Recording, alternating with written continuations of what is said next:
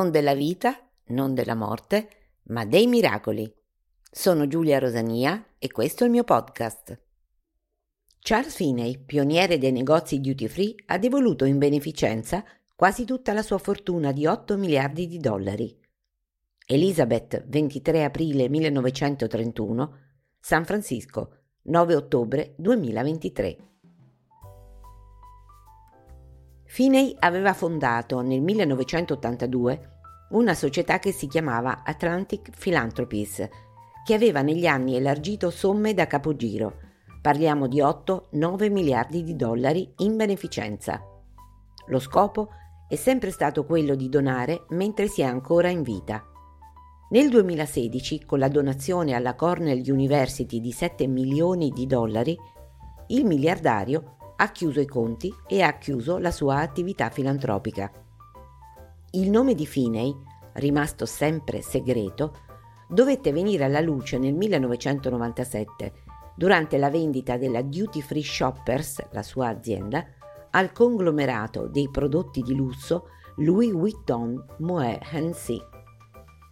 Come si può, senza essere Pablo Escobar, guadagnare così tanto in una sola vita?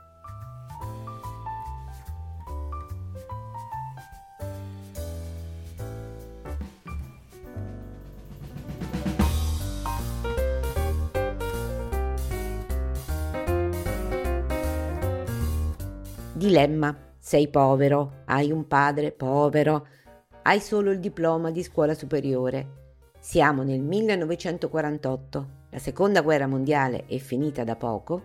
Che fai? Alla fine della seconda guerra mondiale, Finney si arruola a 17 anni nella US Air Force e viene mandato in Giappone, che aveva ancora delle forze di occupazione americana, dove è ingaggiato successivamente come esperto di segnali radio nella guerra di Corea che scoppia nel 1950. Alla fine del conflitto, nel 1953, Finney ha acquisito il diritto di accedere all'università con una borsa di studio in qualità di veterano. Entra così alla Cornell University e si laurea in Hotel Management.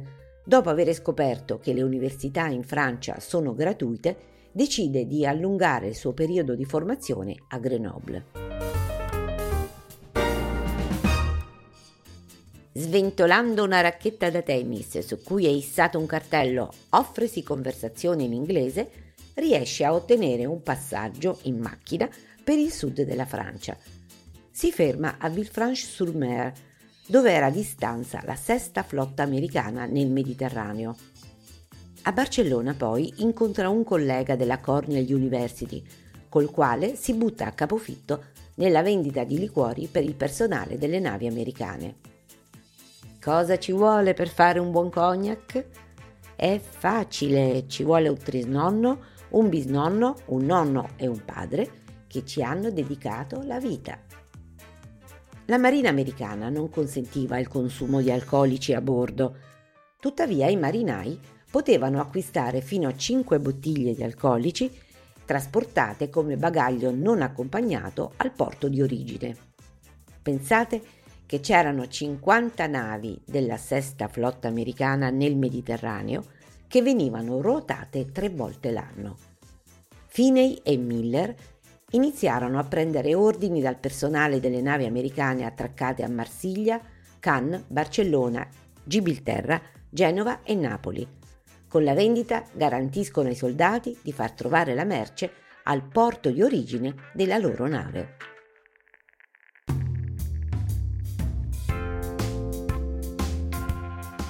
Alla fine degli anni 50 inizia la grande rivoluzione dei consumi. Americani e giapponesi cominciano a visitare l'Europa e l'Asia. A quel punto anche i civili hanno diritto di comprare duty free. Tuttavia sono i negozi duty free a scarseggiare. Occorre quindi inventare un sistema per fare arrivare la merce nelle case dei turisti e fargliela trovare al loro ritorno.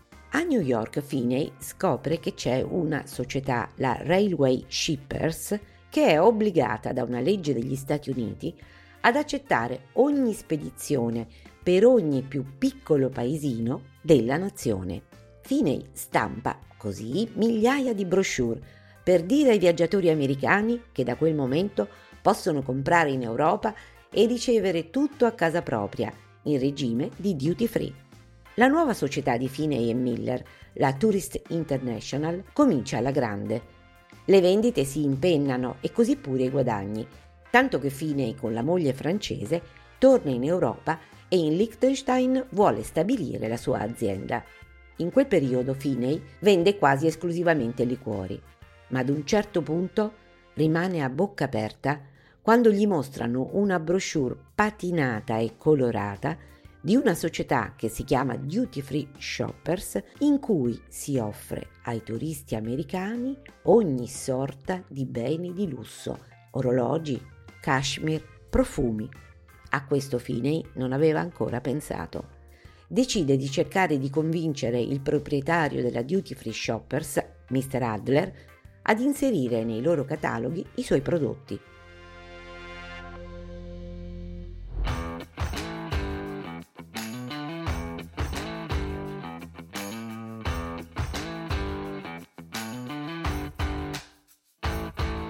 Quando incontra di persona Adler nel suo ufficio, trova un uomo disperato, sull'orlo del fallimento, già circondato dagli scatoloni tipici di un'attività fallita.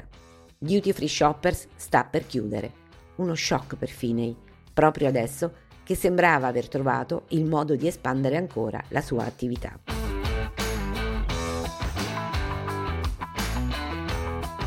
Non si perde d'animo compra la Duty Free Shoppers e assume il suo ormai ex proprietario, Mr. Adler.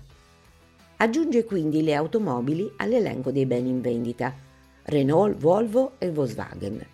Il successo e i soldi arrivano facilmente, l'attività è offshore, quindi non tassabile, non richiede magazzino né anticipi di denaro. Finney e Miller hanno inventato una sorta di Amazon pre-web, con un mega vantaggio però, tutto tax free.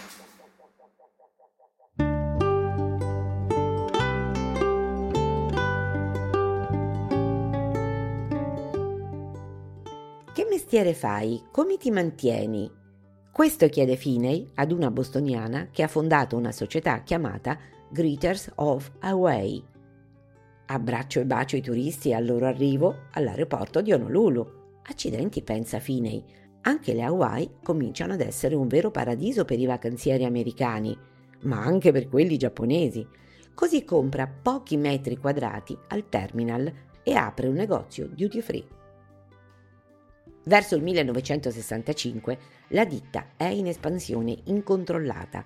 Agli americani in viaggio veniva detto che ovunque andassero avevano diritto a comprare in regime duty free una varietà di beni che andava dai liquori e tabacchi, gli evergreen dei duty free anche oggi, agli orologi, macchine fotografiche, perle, pellame, eccetera, eccetera, tutto spedito a casa.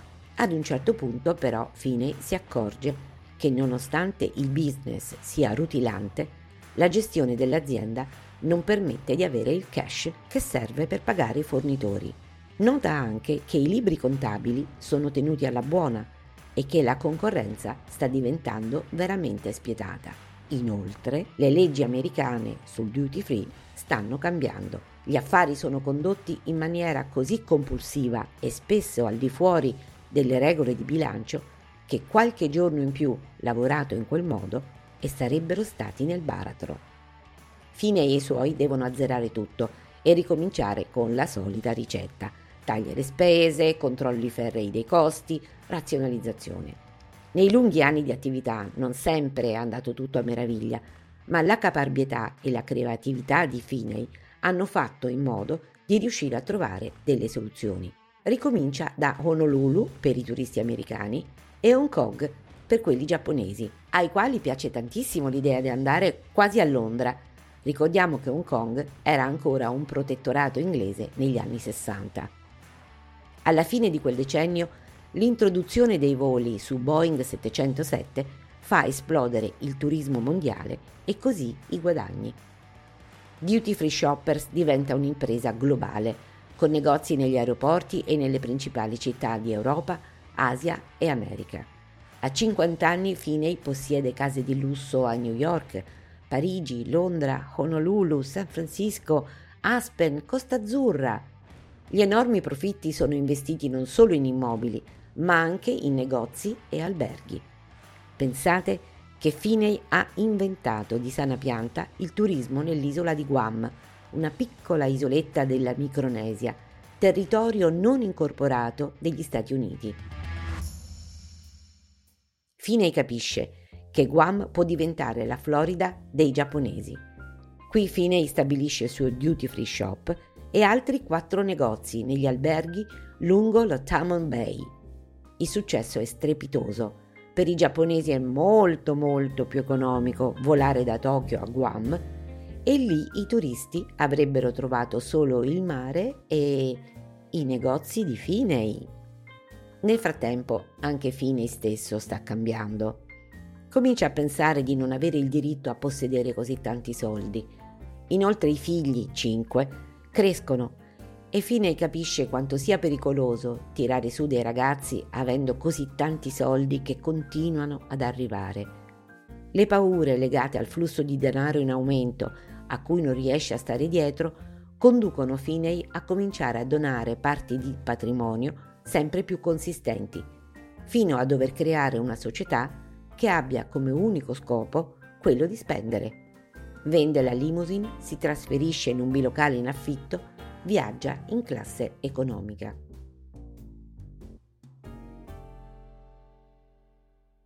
Guardatevi dal praticare le vostre buone opere davanti agli uomini per essere da loro ammirati, altrimenti non avrete ricompensa presso il Padre vostro che è nei cieli. Quando dunque fai l'elemosina, non suonare la tromba davanti a te, come fanno gli ipocriti nelle sinagoghe e nelle strade per essere lodati dagli uomini. In verità vi dico, hanno già ricevuto la loro ricompensa. Quando invece tu fai l'elemosina, non sappia la tua sinistra ciò che fa la tua destra, perché la tua elemosina resti segreta e il Padre tuo, che vede nel segreto, ti ricompenserà. Dal sermone sulla montagna di Gesù.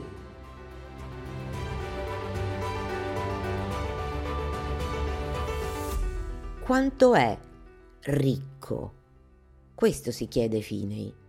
Negli anni 90 Mr. Finney ha svolto un ruolo importante nel processo di pace in Irlanda del Nord.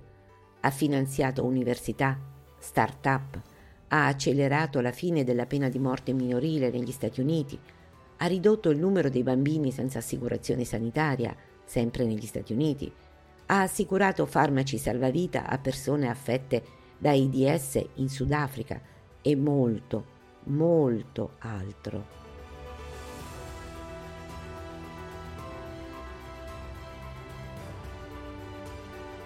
Chuck, hai fatto quello che hai voluto.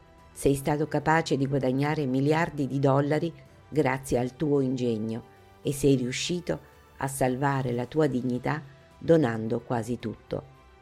Addio James Bond della filantropia, ora puoi veramente goderti i frutti delle tue capacità.